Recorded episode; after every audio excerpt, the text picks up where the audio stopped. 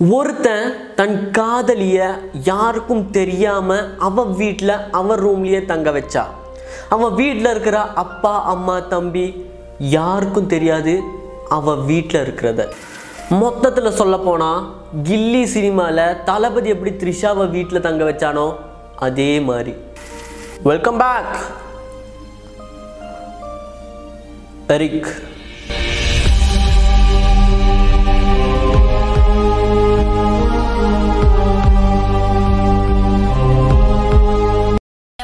high heel shoes, I'm clumsy. Made friends with the floor. Two for one, you know a bitch buy four. And two left feet, you know I choo choo, cause they hope I I'm a bitch.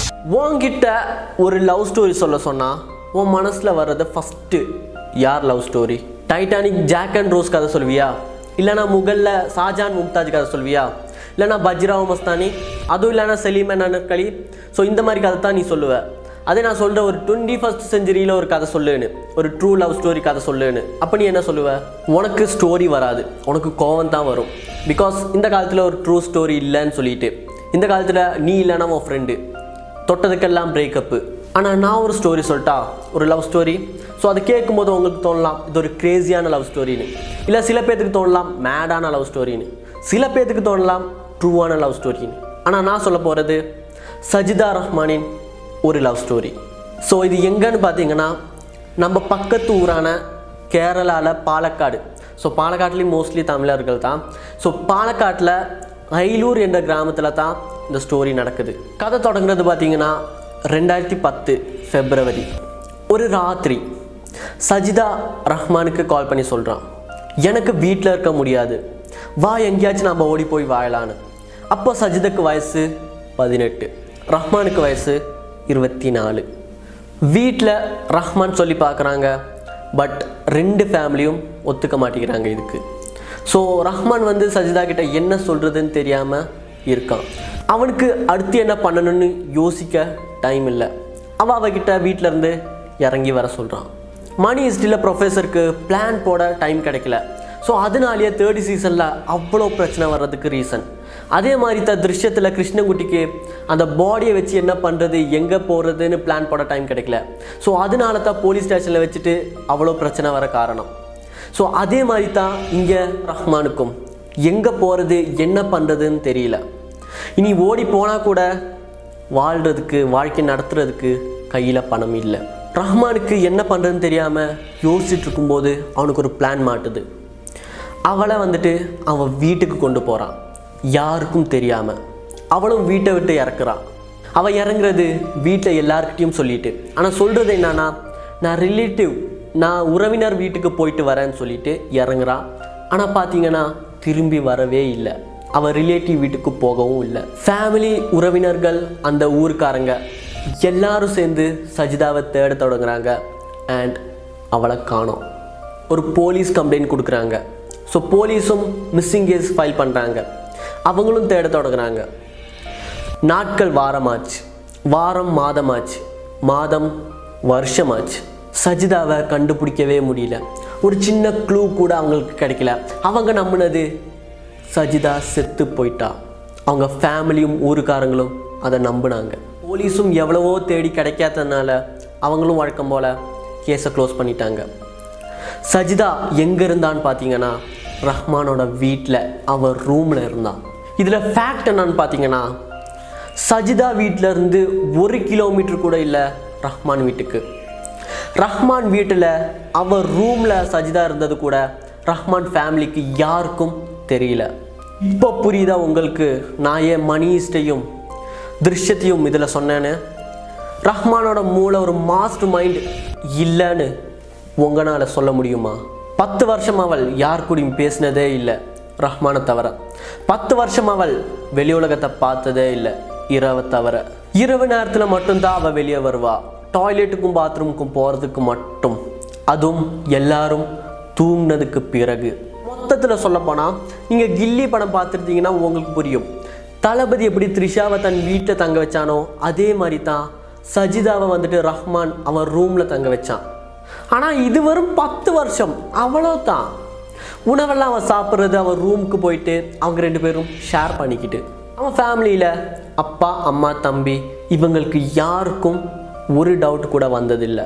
Rahman வந்து ஒரு எலக்ட்ரீஷியனால் அவன் ரூமில் யாரும் ஏறாமல் இருக்க ஒரு automatic door system ஒரு automatic door lock சிஸ்டத்தை அவன் செட் பண்ணி வச்சிருந்தான். அவனோட ஸ்கில்ஸை வச்சுட்டு அந்த டோரில் எலக்ட்ரிக் வயர்ஸையும் செட் பண்ணான் ஸோ யாராச்சும் அந்த டோரை திறக்க போகும்போது அது அவங்களுக்கு ஷாக் அடிக்கும். ஸோ அந்த சிஸ்டத்தை பண்ணி வச்சான். பல டைம் அவங்க ரூம் திறக்க போய் அவங்க வீட்டில் இருக்கிறவங்களுக்கு ஷாக் அடிச்சிருக்கு. ஸோ அவனால் மட்டும்தான் அந்த ரூமில் போக முடியும். பகல் நேரத்தில் அவன் வந்துட்டு எலக்ட்ரானிக் வேலைக்கு போவான். ஸோ போகும்போது அவனுக்கு கொடுக்குற ஃபுட்டு டிஃபனில் கொடுக்குற ஃபுட்டு வந்துட்டு அவன் சஜிதாக்கு கொடுத்துட்டு போவான். அண்ட் அவன் வந்து வெளியே சாப்பிடுவான். இந்த பத்து வருஷத்தில் அவளுக்கு நோய் வந்ததே இல்லை. அவ்வளோ நல்லா அவன் வந்து அவளை பார்த்துக்கிட்டான். அவளுக்கு ராத்திரி நேரத்தில் தான் வெளியே போக முடியும். ஸோ அந்த ராத்திரி நேரத்தில் அவள் போகிற வழி வந்துட்டு செனல் வழி. ஸோ போகிற மாதிரி அவன் செட் பண்ணி வச்சுருந்தான். அவன் பகல் நேரத்தில் வேலைக்கு போகும்போது சஜிதாக்கு போர் அடிக்கக்கூடாதுன்னு அவன் ரூமில் வந்துட்டு ஒரு டிவியை செட் பண்ணி கொடுத்துருந்தான் ஆனால் அது பார்த்தீங்கன்னா வெளியே சவுண்டு வராத மாதிரி செட் பண்ணி கொடுத்துருந்தான் ராத்திரி நேரத்தில் அவங்களுக்கு பேசுகிறதுக்கு அவன் வந்துட்டு டிவியோட சவுண்டை வாலியத்தை வந்து ஹையில் வைப்பான். யாரும் கேட்காம இருக்க. இவங்களோட பிளான் என்னன்னு பார்த்தீங்கன்னா ரஹ்மானுக்கு ஒரு எல்ஐசி இன்சூரன்ஸ் இருந்துச்சு. ஸோ அந்த பணம் கிடைத்த உடனேயே அவளை கூட்டிகிட்டு எங்கேயாச்சும் போகலாம் தான் பிளானாக இருந்துச்சு. ஆனால் அந்த பணம் கிடைச்சதும் ரஹ்மானோட ஃபேமிலி வந்துட்டு அந்த பணத்தை அவங்ககிட்ட இருந்து வாங்குறாங்க. ஸோ வேறு வழி இல்லாமல் தான் அவள் வீட்டில் இருக்காங்க.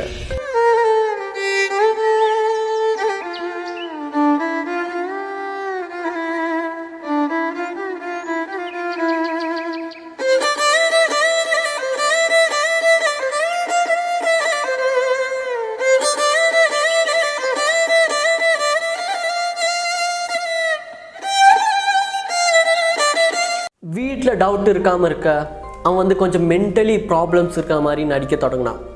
அவன் திடீர் திடீர்னு ஓவராக சாப்பிட தொடங்குறான். ஆனால் அந்த சாப்பிட்றது அவன் ரூமுக்கு போயிட்டு இப்படியே முடிஞ்சது ஒரு மாதம் ஒரு இல்லைன்னா ஒரு வருஷம் இல்லைன்னா ரெண்டு வருஷம் இல்லை பத்து வருஷம் இப்படியே முடியுது.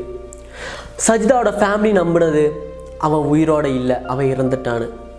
இவங்க ரெண்டு பேரும் தவிர ஃப்ரெண்ட்ஸுக்கு கூட தெரியாது ரஹ்மானோட வீட்டில் சஜிதா உயிரோட இருக்கான்னு. லாக்டவுன் வந்தப்போ பஞ்சம் வர தொடங்குது. இவங்க வந்துட்டு ஒரு ஏழை குடும்பம். வேலை இல்லை.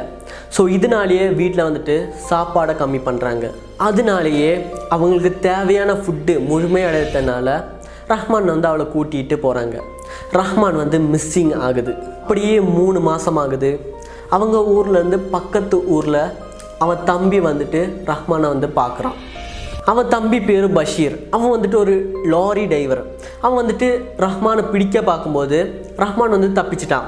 அண்ட் போலீஸ்கிட்ட போயிட்டு உதவி கேட்குறான் போலீஸ் வந்து என்ன பிரச்சனைன்னு கேட்கும்போது அவன் நடந்தது எல்லாத்தையும் சொல்கிறான் ஸோ நான் வந்து உங்ககிட்ட இந்த ஸ்டோரி சொல்லும்போது உங்களுக்கு எப்படி இருக்குது அப்போது இதை எல்லாத்தையும் செஞ்ச ரஹ்மான் வந்து போலீஸ்கிட்ட எல்லா உண்மையும் சொல்லும்போது போலீஸ்க்கு கேட்கும்போது எப்படி இருக்கும்? வீட்டில் இருக்கிறவங்க ஊருக்காரங்க நண்பர்கள் உறவினர்கள் ஏன்? போலீஸ்காரங்க கூட. எல்லார் கண்லேயும் விரல விட்டு ஒரு மாஸ்டர் பிரெயின்னு சொல்லலாம் ரஹ்மான். ஆமாம் இந்த பேரை நான் ரெண்டாக பிரித்து வாசித்தப்போ ரஹ்மான். அப்படின்னா அவர் சூப்பர் ஹீரோவா சும்மா. எப்படியா இருந்தாலும் அவன் ஃபேமிலி வந்துட்டு கேஸ் போட்டு கோர்ட்டுக்கு போகிறாங்க ஸோ அவங்க ரெண்டு பேரும் சொல்கிறாங்க எங்களுக்கு வாழணும் எங்களுக்கு சேர்ந்து வாழணும். நாங்கள் ஒருத்தர் ஒருத்தர் காதலிக்கிறோன்னு கோர்ட்டு வந்துட்டு அவங்க காதலை வந்துட்டு ஏற்றுக்கொள்கிறாங்க. ஸோ உங்களுக்கு இந்த கதையை பிடிச்சிருக்கா? உங்கள் கருத்துக்களை கம்போஸில் கம்பனுங்க நீ இல்லைனா அவன்னு சொல்கிற இந்த காலத்தில் இப்படி ஒரு காதல் நாம் ஏற்றுக்கொள்ளத்தான் வேண்டும். இந்த வீடியோவை உங்கள் ஃப்ரெண்டுக்கு க்ரஷுக்கு ஒன் சைடு லவ்வருக்கு எல்லாருக்கும் ஷேர் பண்ணுங்கள் அண்ட் கேளுங்க ஒன்னால் சஜிதா மாதிரி இருக்க முடியுமான்னு. மேக்ஸிமம் இல்லை ஃபுல் ஆன்சர் ஃபுல் ரிப்ளை வர்றது உங்களுக்கு நோ என்று தான் இல்லை முடியாதுன்னு தான் சைக்காலஜி ஸோ நான் ஸ்டார்டிங்லேயே சொன்ன மாதிரி கேட்குறவங்ககிட்ட இது வந்துட்டு மேட் லவ் ஸ்டோரியா கிரேசி லவ் ஸ்டோரியா ட்ரூ லவ் ஸ்டோரியா ஸோ உங்கள் கருத்துக்களை கம்பாஸில் கம் பண்ணுங்கள் வீடியோ பிடிச்சிருந்தா லைக் பண்ணுங்கள் என்ன பிடிச்சிருந்தா சேனலை சப்ஸ்கிரைப் பண்ணுங்கள் ஏன் Instagram ID Eric Carlos follow பண்ணுங்க. அடுத்த ஒரு வீடியோவில் சந்திக்கும் வரை உங்களிடம் விடைபெறுகிறேன். நன்றி வணக்கம். Stay home stay safe bye